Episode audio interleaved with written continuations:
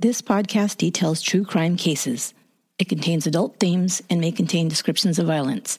It is not intended for children. Listener discretion is advised.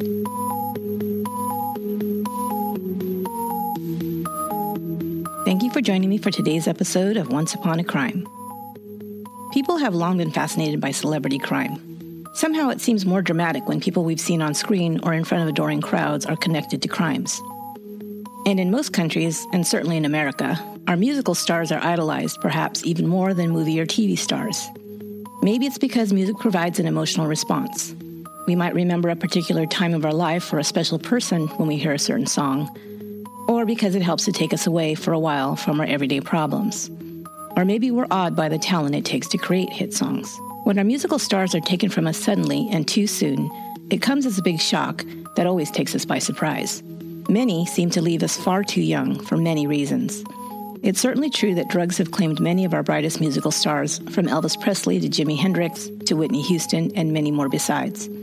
But more shocking still are our musical icons who were gone too soon, either as victims of crimes or other mysterious circumstances.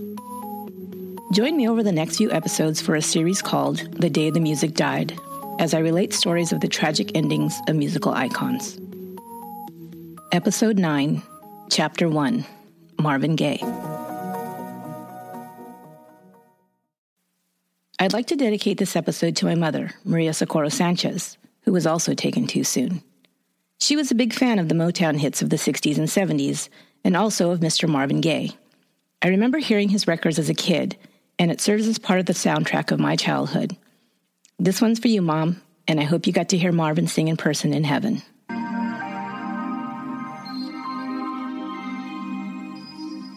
Marvin Pentz Gaye was born April 2, 1939, in Washington, D.C. Marvin was the second oldest of four children, sandwiched in between two sisters and one brother. His parents were Marvin Sr. and Alberta. Marvin Sr. was born in 1914 in Lexington, Kentucky. He was one of 18 children. His mother was a very devout Pentecostal, and Marvin was brought up in the church. He joined the Seventh day Adventist Church and began evangelizing as a young man. Marvin Sr. took his religion very seriously. Marvin's younger brother, Frankie, describes Seventh day Adventists as a cross between Orthodox Judaism and Pentecostal Christianity. They are required to strictly observe the Sabbath. Nothing besides praying and praising God was allowed to take place between the hours of sunset on Fridays and sunset on Saturdays.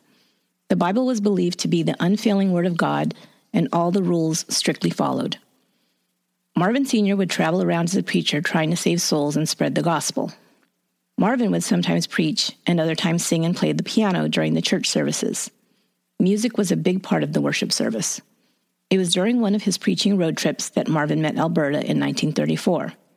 They married in 1935 and moved to Washington, D.C. One family secret that didn't come to light until much later was that when Marvin Sr. met Alberta, she already had one child, a son named Michael. Marvin, while wanting to marry Alberta, did not want to raise another man's child, so Michael was sent to be raised by one of Alberta's sisters. Michael did not find out who his real mother was until he was a teenager. Another family secret was that Alberta's father had been committed to an insane asylum where he later died. The reason he was sent away was because he had shot and wounded his wife, Alberta's mother. Rumors of issues in Marvin's family were alluded to as well, but as with Alberta's family secrets, Marvin's weren't topics of discussion that were brought up often by family members. There were many family members who had been in trouble with the law, some for violent crimes, including murder. As well, Marvin Sr. had five brothers, and there had always been talk in the family that some, if not all of the brothers, had homosexual tendencies. Marvin Jr. and his brother Frankie were teased in the neighborhood about their own father being a sissy. They often had to get into schoolyard scraps to defend their father's reputation. It didn't help, of course, that their last name was actually gay. Marvin used to complain about being made fun of for his last name. His father would simply say that gay meant happiness. No, it don't, Marvin would retort. Marvin's mother, Alberta, worked as a domestic and often was the sole breadwinner for the family. Marvin Sr., strictly adhering to his religious beliefs to keep the Sabbath, would not work on Saturdays and at this time, most full time jobs required a six day work week. Marvin's senior only job often was as a preacher, and as his congregation was never more than a few people, he didn't bring in much money to help provide for his family. Another drawback to his unemployment was that he was almost always home and would strictly monitor everything his children did. He constantly was on them to remain holy and above reproach. They were not allowed to run wild, as he would call it, around with the other children, but should be home studying and reading the Bible. Saturdays, while most children were watching cartoons and playing with their friends, Marvin and his siblings were required to attend church all day. Other children thought they were odd and didn't understand why they weren't in church on Sundays like everyone else. Marvin only had a couple of activities that he enjoyed that were allowed by his father. One was sports, and Marvin was a gifted athlete from the time he was a young child. He loved football especially, and later in life would even consider trying out for a professional football team. But because of the strict tenets of his religion, he could not play in games on Saturdays, so he couldn't participate in school sports teams. His other love was always music. This was acceptable to his father since he was playing and singing church hymns and performing during the services. Marvin Sr. taught him to play the piano, and he was a quick learner. While Marvin loved to sing and play, he was always shy and anxious to play in front of others. He reported later in his life that he always suffered from stage fright, but as soon as he heard the applause from the crowd, he was in his element. He soon wanted to find other opportunities to perform and was able to try out and become a member of a local children's theater. His first live performance on stage was in one of their productions when he was 11 years old. Marvin always had mixed emotions about his religious upbringing. On the one hand, he hated all the rules and restrictions. He absolutely hated to be told what to do and always fought for freedom to make his own choices. This rebellion against authority would be a theme throughout his life. He would question the Bible teachings his father would try and instill in him. One day he asked his father, Who were God's mother and father? Not having a ready answer, his father replied, Some things you leave alone. That was not an acceptable answer for Marvin, and he would often make his father angry with this constant questioning of everything his father held dear. It was reported by the family that the children, especially rebellious Marvin, would often get whippings by their father. Some would say that Marvin Sr. would get angry at times and that the whippings could be brutal. But the reality was, during this time, children were often spanked or whipped as an acceptable form of punishment or teaching. How appropriate or inappropriate it was, and to what degree it was administered, is a debate we can have now. But at the time, it would probably not have been thought of as out of line, at least by the general population.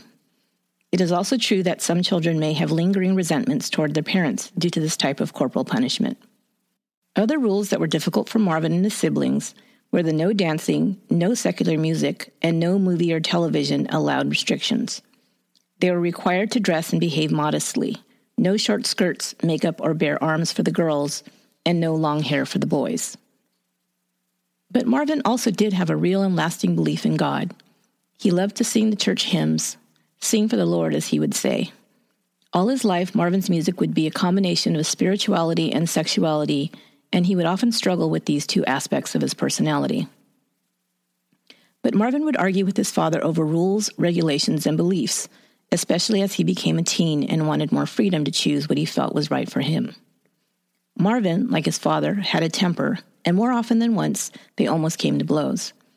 Marvin's brother Frankie remembers that his father used to say, I brought you into this world, and if you ever lay a hand on me, I will take you out. None of his children would ever think about actually following through, even if angry. They respected their father as almost all powerful and were often cowed by his status as a pastor or man of God. Marvin would later say that it felt sometimes as if his father was God to his children. One of the biggest disagreements between Marvin and his father was as Marvin became more immersed in his music and performing. Doo wop groups were popular during the 50s, and Marvin joined up with other boys his age to harmonize and sing popular songs of the time. Marvin Sr. thought secular music was the devil's music and forbade his children to listen to it, much less perform it. It would be an ongoing argument between father and son throughout Marvin's life. Marvin now would defy his father and become a part of a group called the DC Tones while he was in high school. Marvin was always a pretty child, and as he grew up, he became a very good looking young man. Girls paid a lot of attention to the handsome boy, but Marvin was shy and self conscious. He couldn't easily talk to girls and felt awkward. But women paid a lot of attention to him and flirted openly. His father resented the attention Marvin received from girls. Most report that he would berate Marvin and lecture him about pride and the sins of the flesh. Marvin Sr. always considered himself good looking, and the truth was he was simply jealous. Marvin never liked school and didn't do well academically. While most thought him smart enough, he simply did not like the rules and the schedules he had to follow in school. School was just another way of being controlled and told what to do, and honestly, the only subject Marvin was interested in was music. Marvin came up with a way to get out of school, which he most likely wouldn't be able to complete anyway, and at the same time gain some freedom away from his father. He decided at age 17 to join the Air Force. When he announced his decision to his parents, his father's comment was, You'll never make the grade. Marvin left for training in 1956 at the age of 17. The Air Force recruiter had told Marvin that he could use his musical talents to perform for the troops to get him to enlist. When Marvin got to training and realized it was nothing but rules, regulations, training, and menial job assignments from dawn to dusk, he was in misery. This was the exact opposite of the freedom Marvin craved, and he was not cut out for it. He continued to get reprimanded for refusing to follow rules, and eight months later, he found a way out. He faked a mental breakdown and was honorably discharged from service. It must have been humiliating to fail and prove his father right. When Marvin returned home, his mother fell all over him, so relieved to have her boy home. This irritated his father to no end. He always felt Alberta coddled Marvin too much and showed him too much attention. Marvin Sr. didn't hold back and had stinging words to say to Marvin about this latest failure. Marvin didn't waste time getting back to what he really loved singing. He joined a doo wop group called the Marquees, singing tenor for the group. They sang in clubs around the D.C. area. They soon made a name for themselves, singing in clubs and theaters around D.C., and even had some appearances on local television shows. They caught the attention of Bo Diddley, and he had them audition for his record label. They wanted to sign the group, but Marvin was under age 21 and could not legally sign the contract. He knew his father would never agree to sign for him, so a friend of Marvin's forged his father's signature. Marvin Sr. found out and voiced his displeasure, but didn't stand in his way. Marvin didn't fancy himself just a doo wop singer. He wanted to be seen as a romantic crooner in the style of Frank Sinatra, Perry Como, and Nat King Cole. He also felt this would be more acceptable to his father, and so he might gain his approval. But what was selling were the songs the young people wanted to hear pop and doo wop songs. The Marquees recorded one single, a novelty song called Wyatt Earp. The song flopped, and they soon found themselves scrounging for any work to bring in some money. Marvin went one night to see a group called the Moonglows play at the Howard Theater. After their set, Marvin went up and introduced himself as a fan to Harvey Fuqua, the group's lead singer. He soon told him about his own group, the Marquees. Unknown to anyone, the Moonglows, although one of the most successful doo-wop groups of the time, was falling apart. One member was having drug problems, while still others were fighting amongst themselves over song rights. Harvey went to hear Marvin and his group, the Marquees, perform and was impressed. He hired them to be the new Moonglows in 1958. Marvin was now performing as a Moonglow and becoming more well known and making more money. He had several admonitions from his father about his chosen career path. No parent wants his child to go into show business, he said. It's a hard road and few people make it because it's the roughest business in the world. It's like walking across quicksand. You might make it if you go fast enough, but there are very few people who don't sink along the way. One way or another, it will get you, he warned. Marvin, although 19 years old at this time, still lived at home, and so was expected to follow the rules of the house, including curfew being 10 p.m. Of course, singing in clubs made it almost impossible for Marvin to adhere to this rule, and so he came in much later. One night he came in after midnight and was locked out. The next day, he came back with Harvey Fuqua in tow. Harvey, Marvin, and his father had a long talk, and Marvin explained that he knew his father didn't agree with his decision, but he needed to pursue his musical career no matter what the cost. Warning him that he was probably making a mistake that might destroy him, he nevertheless liked Harvey and gave Marvin permission to leave with him to Detroit to pursue a recording career. He told him not to allow his son to run wild, but to train him and to teach him. With that, Marvin left home to try and make it in the music business.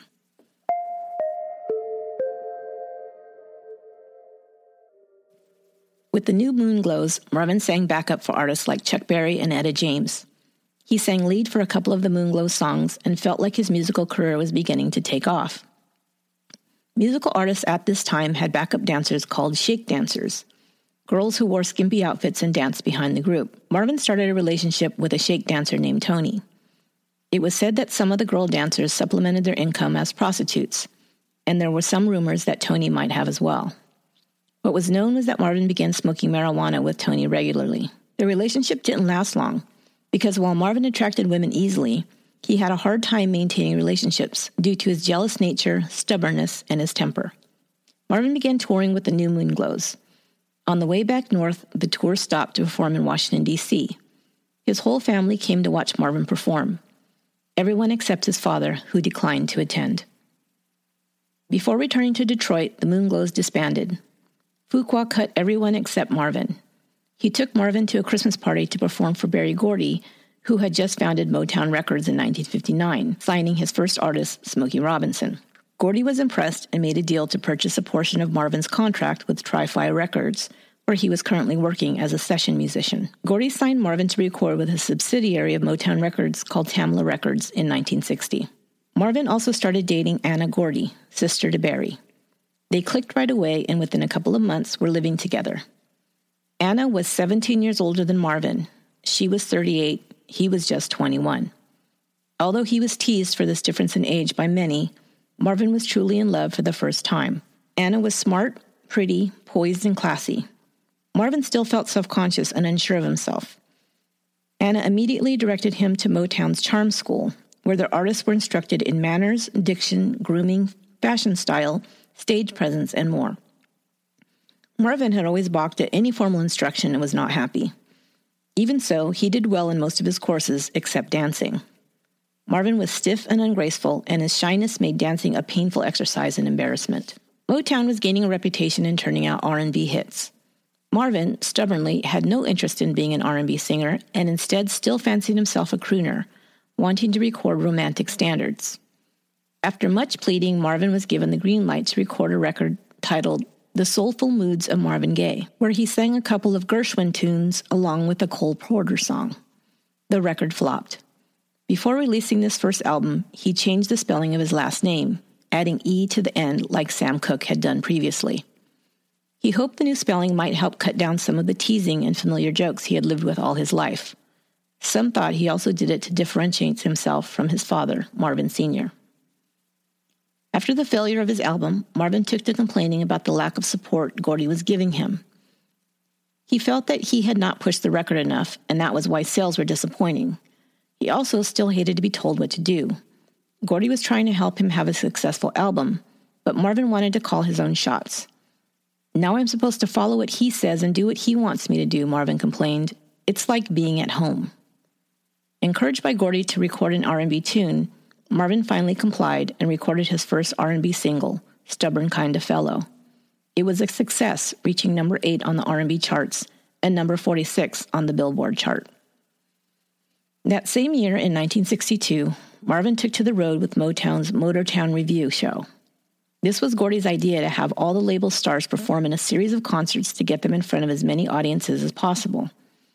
The tour began in October and would hit 34 cities over a two month period, with stops along the East Coast, down in the South's Chitlin Circuit, and then back up north. It was a grueling schedule with no creature comforts.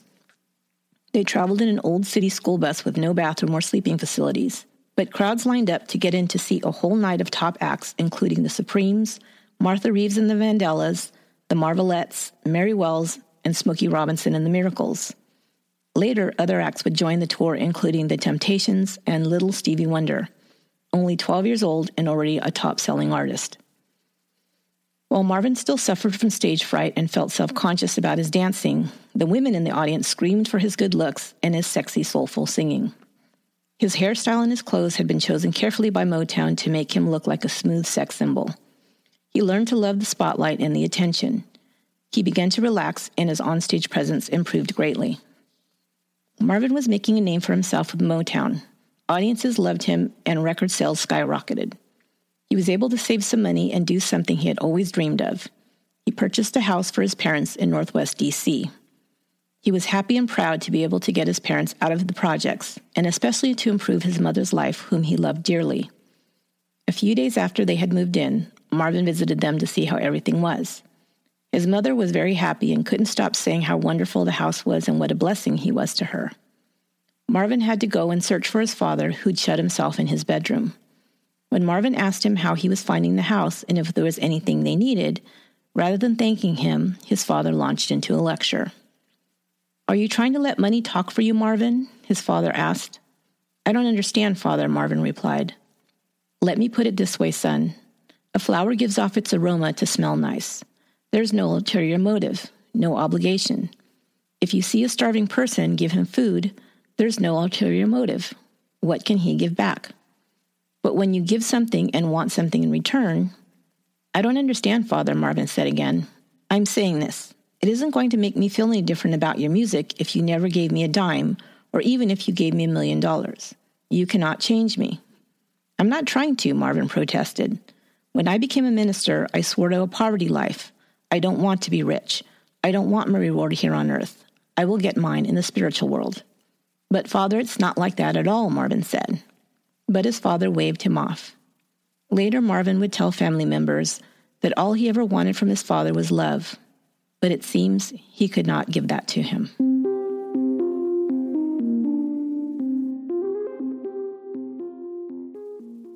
Marvin and Anna were married in June of 1963. Anna was becoming more jealous with Marvin's sex symbol image and all the female attention from his fans. To further prove his love to her, Marvin wrote the song Pride and Joy for her. The song made the top 10, and Marvin became Motown's biggest solo star. After that, more hits kept coming. How Sweet It Is to Be Loved by You, You're the Wonderful One, and Can I Get a Witness all topped the charts. At this time, he also started recording duets and would do so with several partners over his career. The first was with Mary Wells, recording an album called Together. The Marvin Gaye Revue concerts happened in several cities, including San Francisco and Detroit, and broke records for concert tickets sold. In the fall of that year, he traveled to England to appear on a television program to promote his records in Europe. Besides performing, he was also still writing songs. He co wrote Dancing in the Street, which became a hit for Martha and the Vandellas.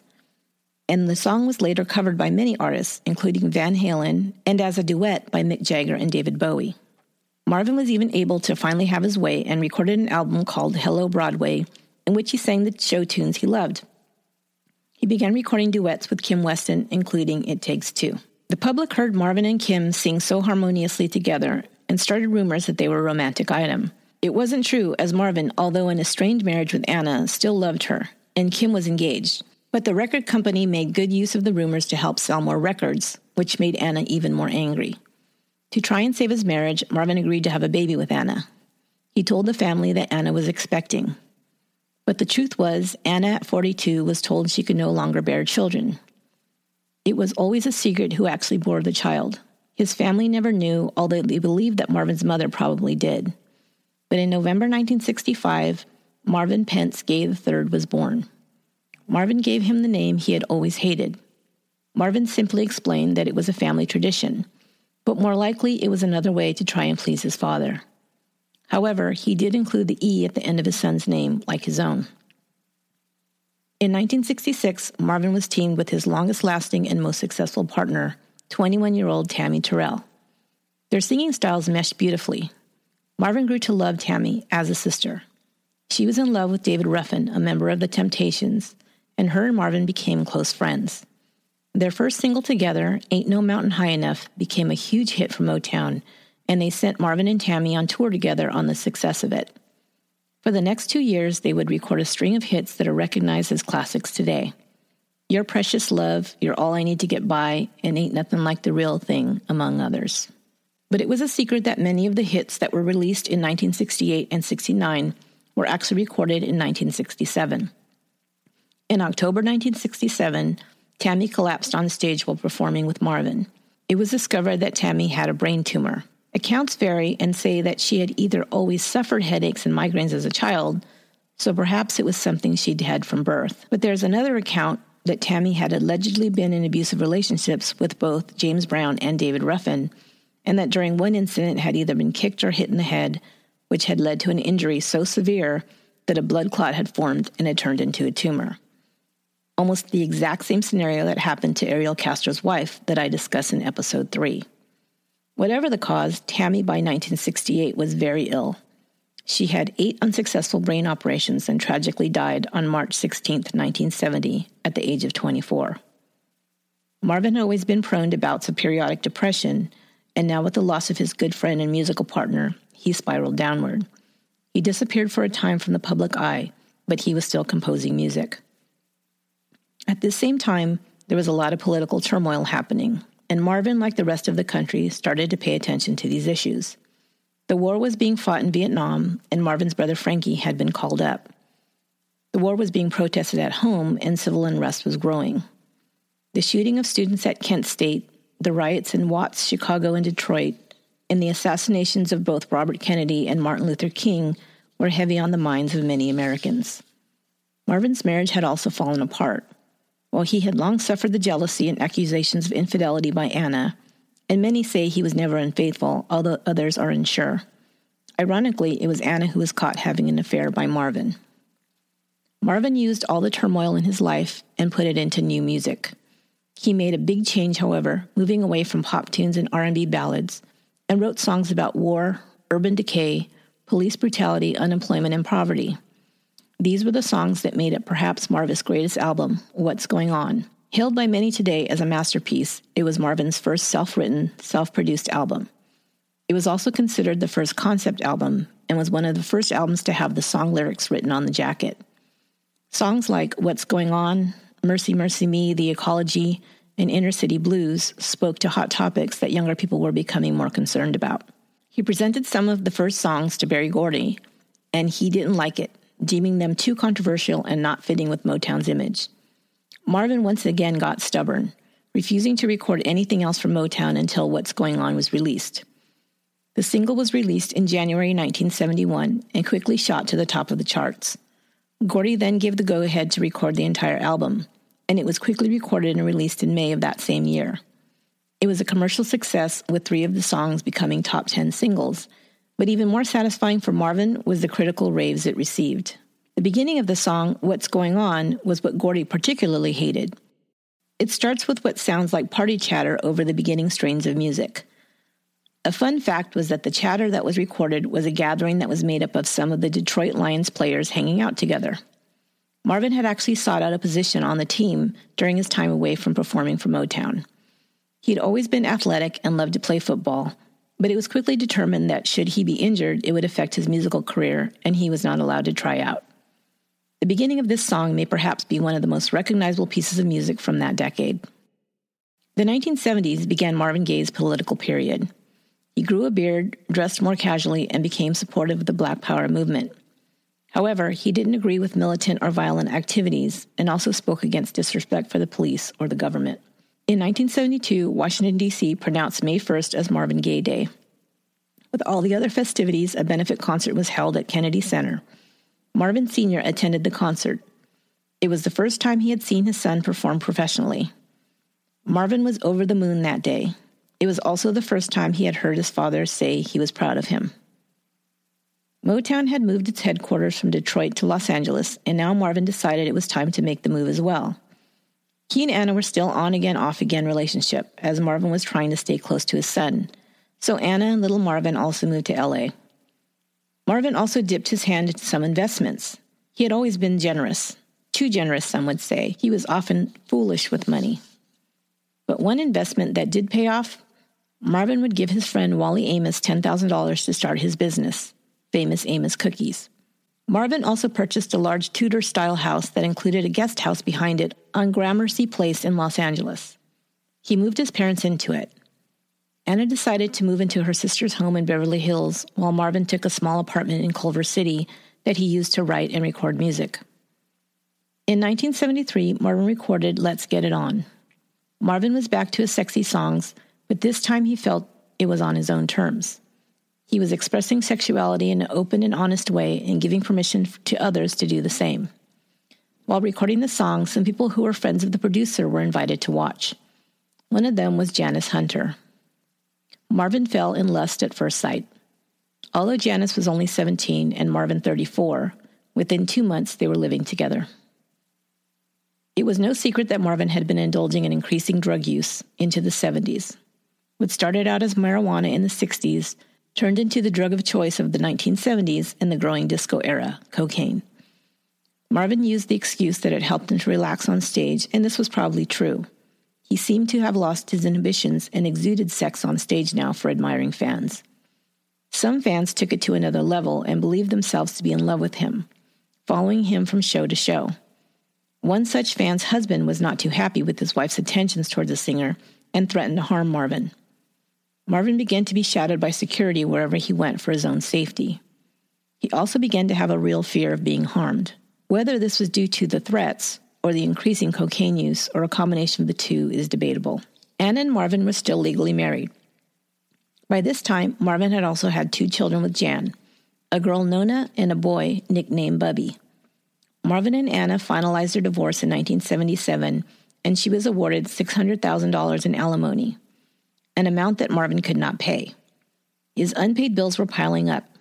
Marvin was never good with money, and he always spent beyond his means, and his increasing drug use was costing him untold amounts as well.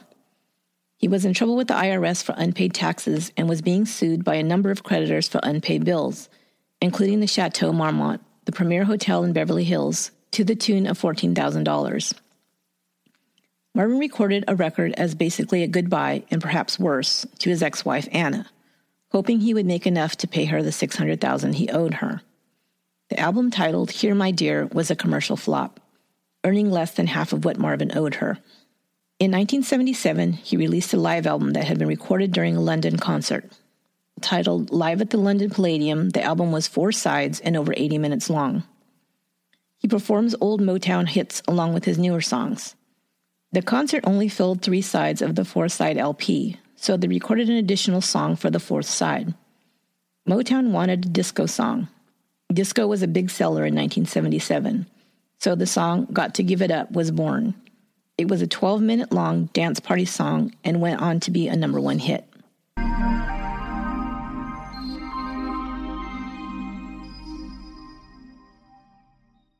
Marvin's personal life was still in chaos. His drug use was out of control and causing more angry outbursts and paranoia. After almost five years and two children, Jan threatened to leave him if he didn't marry her, and so they were wed in October 1977. He was unhappy at Motown and wanted to leave, but he needed the money, so he signed an additional seven year contract with the label. His debts were so high that he decided to file bankruptcy.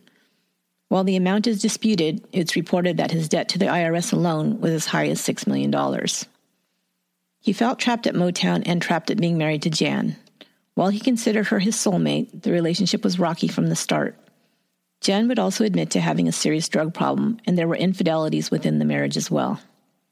In 1979, Jan began seeing Rick James and moved out of the house she shared with Marvin and in with her mother. Later, when her affair with James was over, she would have an ongoing relationship with Teddy Pendergrass, another big R&B star of the 70s. He was a younger man and Marvin had considered him a friend. Marvin, fearing being charged and jailed for tax evasion, left for a concert in Japan. He took along his mother and his brother Frankie. He had grown increasingly stressed out in California, and Frankie remembers how relieved Marvin seemed to be once he was away from American soil. On the way back, they landed in Hawaii before their final leg to Los Angeles. Marvin parted ways with them, deciding to stay indefinitely in Hawaii. He retreated to a secluded beach in Maui and began partying with friends who flew over to crash and with locals. He was living in a van that was parked on the beach and was often high and disheveled. His brother was shocked to find him in this condition when he came to try and talk him into coming home. Meanwhile, Marvin was reaching out to Jan to try and make up with her. She flew to Hawaii with the kids to see him, but they soon had a violent fight and she left. Jan, also having her own drug problem at the same time, left Bubby with Marvin's sister Sweetsy. When Jan didn't return by the next day, Sweetsy called Marvin to ask him what he should do. He told her to bring Bubby to him. Sweetsy took Bubby to Hawaii and left him with Marvin. When Jan found out, she was furious, but she was not able to get to Hawaii to retrieve him. Marvin's mother was increasingly worried. He was supposed to have begun a European tour, which he had postponed, and now he was alone with his young son in Hawaii, being a beach bum instead. Marvin called his mother, telling her that he needed money. He asked her to bring some of the diamond jewelry he had bought for her over the years so he could sell it for cash. When she arrived with the jewels, she was horrified by the state Marvin was in. drugged and passed out on the beach while Bubby played alone nearby. She took the money they were able to get for the jewelry and rented a condo in Maui. Alberta nursed Marvin back to health and took care of Bubby for two months. She pleaded with him to return with her, but he refused. He was still afraid of the authorities waiting for him for his unpaid debts. It was only his need to be back recording and performing that seemed to eventually pull him out of his hole. It helped that Motown was allowed by the bankruptcy court to advance him money for his next album, since recording was his primary means of earning money, and if unable to do so, his creditors would unlikely to ever be paid. Marvin took the money and rented a two bedroom condo on Oahu and began writing and recording again. His European tour had been rescheduled to begin that following summer. The European tour served another purpose for Marvin as well. Jan had filed for custody of Bubby, and Marvin took him out of the country with him so that she couldn't serve the custody order. Marvin started his European tour in London in 1980. While touring this time, Marvin did well. He stayed mostly clear of drugs, and the tour went well. He continued touring through the end of the year and was seen frequently with Lady Edith Foxwell, a member of the British aristocracy who was a huge fan, a big supporter, taking him to the parties and gatherings to meet important people, and possibly a lover, even though Lady Edith was in her 60s. Marvin admired her class and style and was well treated by her during his stay in Europe. In 1981, the tour took Marvin to Belgium, where he met Freddie Cousaert, a boxing promoter who introduced Marvin to Muhammad Ali. Freddie took Marvin under his wing and began getting him healthy and back in shape. He put him on a strict diet and workout regimen. Marvin began to be in better shape than he had been in a long time. At this time, he was finally able to cut ties with Motown and signed with CBS Records, who, as part of the deal, paid off his debts to clear him with the IRS. While Marvin never felt more comfortable and at home than when he was in Europe, now that he had a deal with CBS, he felt the pressure to make a successful comeback. He preferred to sing songs with more spiritual or socially conscious messages, but knew that the money was in the sexy, soulful songs his fans craved. So in 1982, he flew back to the U.S. While Freddie was a big part of Marvin's return to health and financial stability, as usual, Marvin began to balk at the structure Freddie tried to provide. Again, he felt controlled and began to rebel. His first album under CBS was Midnight Love, which was recorded in Belgium. The first single, Sexual Healing, was his longest running number 1 single, remaining in the top spot of the Billboard R&B charts for 10 weeks. While still feeling anxious about his return to the US, Marvin needed to come home to see his mother who was in the hospital having surgery. His father had left to DC to sell their home there. While it was an odd time for him to be away, the family was relieved that Marvin and his father would not be thrust together so soon. As always, there was still friction whenever father was around Marvin, and he was especially displeased hearing about Marvin's money problems, drug abuse, and the increasingly sexual nature of his music. He rarely had anything good to say about his son, so the family felt relieved that he would not be there to greet Marvin at his return. Marvin was up for a Grammy, and while nominated before, he'd never won. This time, however, he was named the best male vocalist at the 1983 award ceremony. He also performed on Motown's 25th anniversary special and began a national tour that was to last four months. It had been four years since Marvin had toured in the States, and he was nervous whether the people would welcome him back. While Marvin had been sober and healthy in Europe, he also didn't have his usual entourage like in the States, who were always ready to supply him with drugs and party with him. And now that he was back, things were no different. He still had anxiety about performing, and drugs had always helped him to cope. He felt added pressure from his new label to go all out with his sexy image. I mean, he was singing about sexual healing after all. But unknown to most people, Marvin was never comfortable with the overt sexuality he was required to present to audiences. So he numbed his insecurities with drugs. As he increased his use of cocaine and reportedly PCP as well, he began to act more bizarrely. He would ramble on between songs while on stage, talking about the end of the world and other dark thoughts. His friends and family noticed his paranoia increasing. He believed people were trying to kill him, perhaps by poison. While on tour in Florida, he collapsed from exhaustion, dehydration, and was hospitalized. He returned to the stage a week later. He also hired more bodyguards and purchased more guns to protect himself. At one of his final shows at the Greek Theater in Los Angeles, he was in bad shape. He could barely sing, and the band easily drowned out his vocals. He was embarrassed and went into a deep depression. He mentioned having suicidal thoughts, but his religious beliefs would not allow it. To die by your own hand, he believed, would condemn you to hell. Increasingly, he felt despondent, like there was no way out. Marvin went to stay at his parents' home on Gramercy Place. No one wanted Marvin to be alone, and this seemed like a good place for him, where his mother and his brother, who was now living in the guest home with his wife and children, could keep an eye on him. His father was not happy with Marvin moving in, and they argued.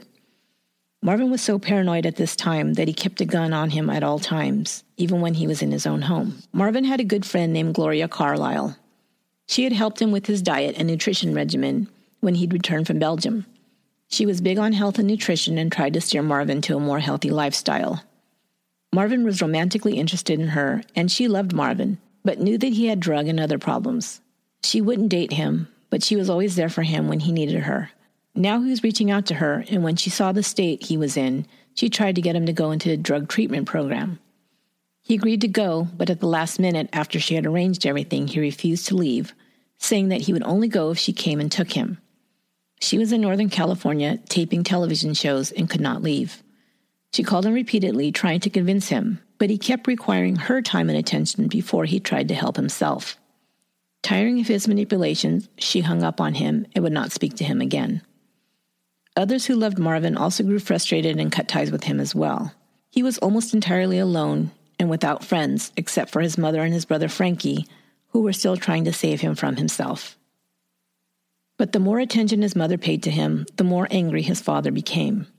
His father had always been jealous of the attention she'd paid to her boy, but even more so now since he felt Marvin didn't deserve her help.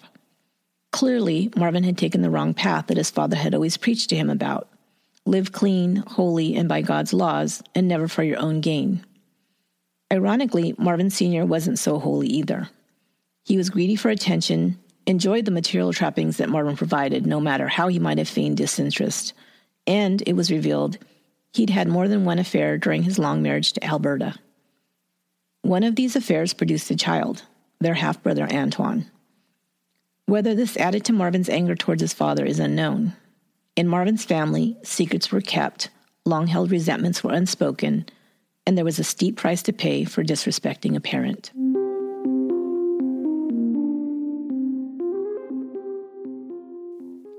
While his mother tried to help Marvin, to get him to eat, to get up and engage with others, to stay away from his druggy friends and hangers on, his father was constantly angry with her and berated her. She took refuge at the guest house with Frankie and his family when she wasn't in the main house seeing to Marvin and his father. There were three bedrooms upstairs in the main house. All three had connecting doors. Marvin's room was at one end, his mother's in the middle, and his father's room was next to hers. It made for very close quarters and a lot of tension. On Saturday, March 31st, Marvin turned on Frankie, accusing his brother, his most loyal friend and supporter, of terrible things. He was now convinced that no one loved him and everyone is out to hurt or take advantage of him. Frankie, realizing that Marvin was now at rock bottom, called their friend Dave Simmons. Together they agreed that they had no choice but to get Marvin into a rehab facility and planned to make that happen the very next day.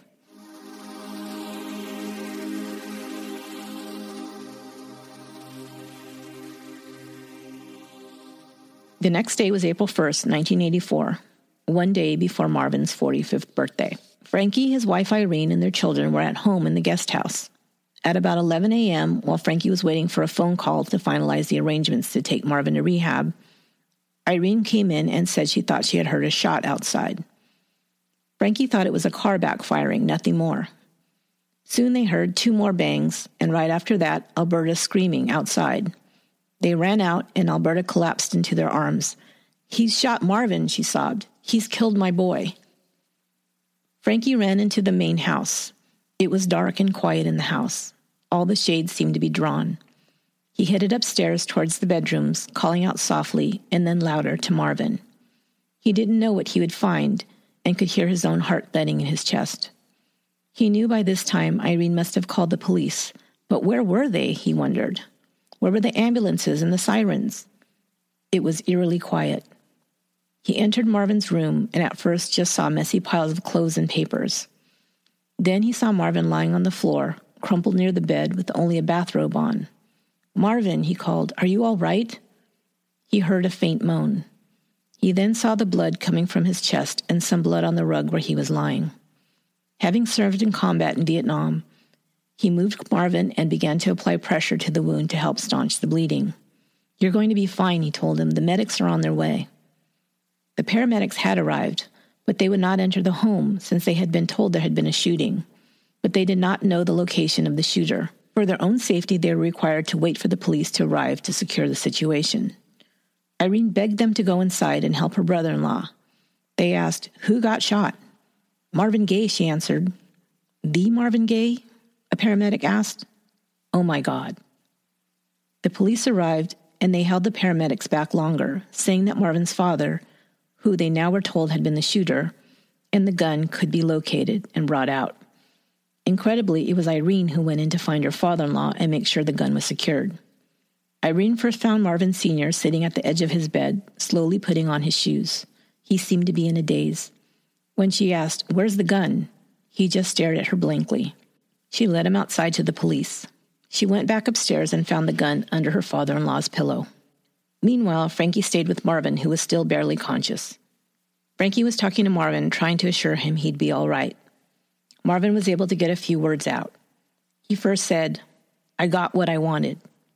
Don't talk like that, Frankie replied. No, he mumbled, I couldn't do it myself, so I made him do it, Marvin said. Frankie began to sob. Marvin was still alive when he was transported to the hospital. His family was hysterical. His father had been taken away by the police. Marvin Gaye died at the hospital at 1:01 p.m. He was 44 years old.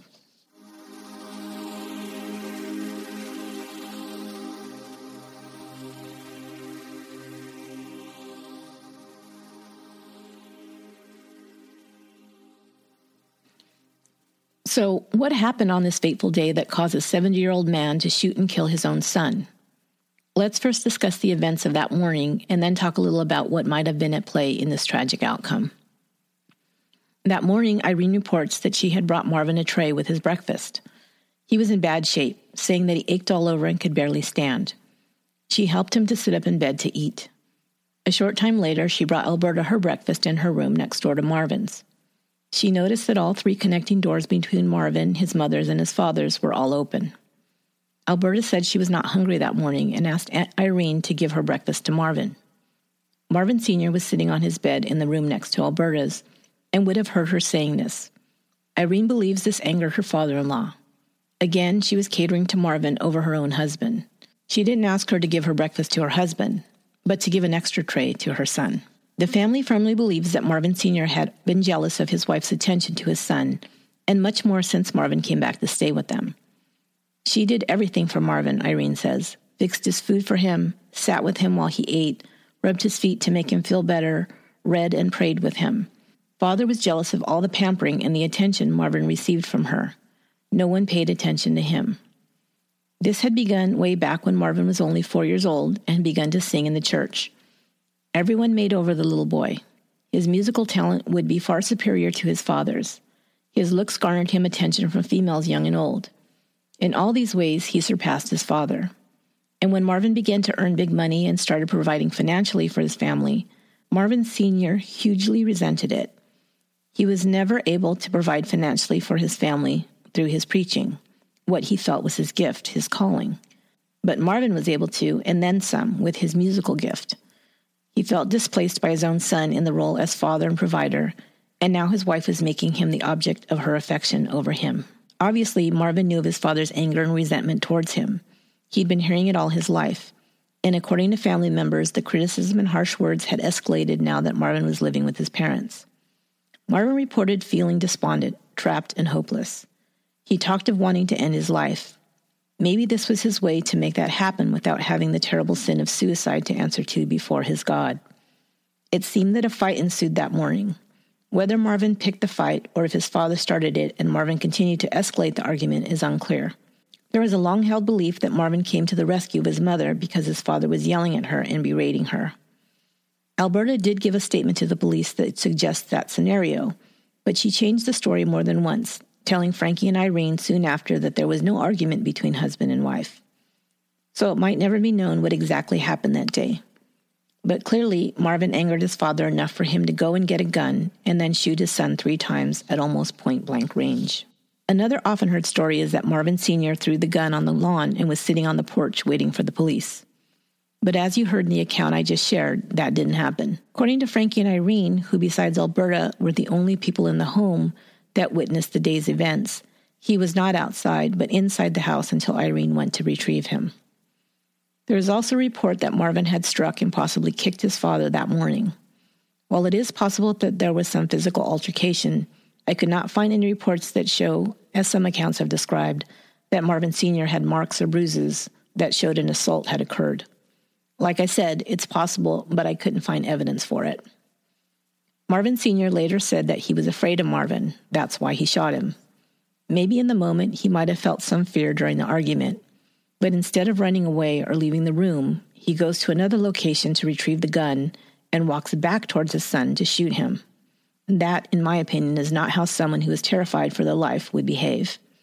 It's more likely that he was enraged and wanted to get back at his son for whatever he perceived to be his mistreatment of him.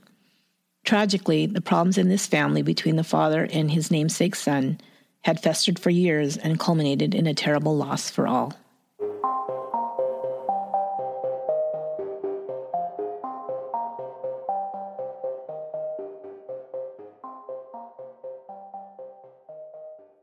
Public viewing was held for Marvin Gaye at Forest Lawn Memorial Park on April 4, 1984. Over 10,000 people lined up for blocks to pay their respects. The service was attended by Smokey Robinson, Berry Gordy, Martha Reeves, among others. Stevie Wonder and Little Richard performed at the service. He was cremated the next day, and his ashes were scattered over the Pacific Ocean.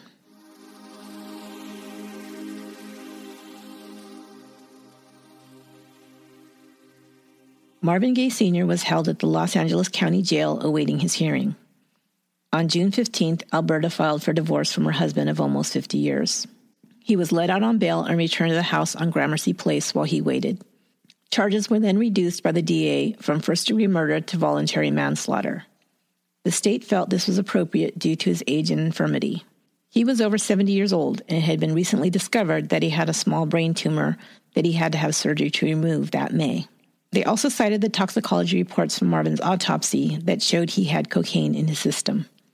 They also stated that they believed his son had been the aggressor. Marvin Sr. pled no contest to these reduced charges. He spent a total of six weeks in custody. He was facing a maximum sentence of 13 years. On November 2nd of that year, he was released on a six year suspended sentence plus five years probation. The judge called the circumstances terribly tragic and said that Marvin provoked it and that it was all his fault. Marvin Sr. moved into the Inglewood retirement home where he stayed during his five year probationary period. He then moved to Long Beach, where he lived until 1998, when he died at the age of 84. Marvin's mother, Alberta, passed away three years after her son from cancer. While Marvin Gaye's life descended into drug addiction and ended in tragedy, that's of course not his whole story. He has been remembered as one of Motown's brightest stars and most talented artists. Dozens of the songs he wrote and recorded are hailed as classics. Posthumously, he continues to garner awards, including being inducted into the Rock and Roll Hall of Fame in 1987, given a star on Hollywood's Walk of Fame in 1990, honored with a Lifetime Achievement Award at the 38th Annual Grammy Awards, and having his song What's Going On including in National Public Radio's list of the 100 most important musical works of the 20th century. Thank you for listening to this episode of Once Upon a Crime. Please subscribe to the show and rate and review it in iTunes. And if you like it, please tell a friend. You can find me on Twitter at Upon a Crime and on Facebook at Once Upon a Crime Pod. Until next time, be good to each other.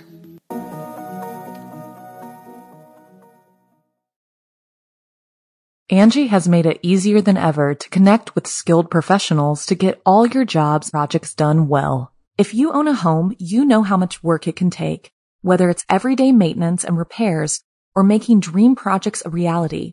It can be hard just to know where to start, but now all you need to do is Angi that and find a skilled local pro who will deliver the quality and expertise you need. Angi has over 20 years of home service experience, and they've combined it with new tools to simplify the whole process. Bring them your project online or with the Angi app, answer a few questions, and Angi can handle the rest from start to finish or help you compare quotes from multiple pros and connect instantly, which means you can take care of just about any home project in just a few taps. Because when it comes to getting the most out of your home, you can do this when you Angi that. Download the free Angi mobile app today or visit Angi.com. That's A-N-G-I dot com.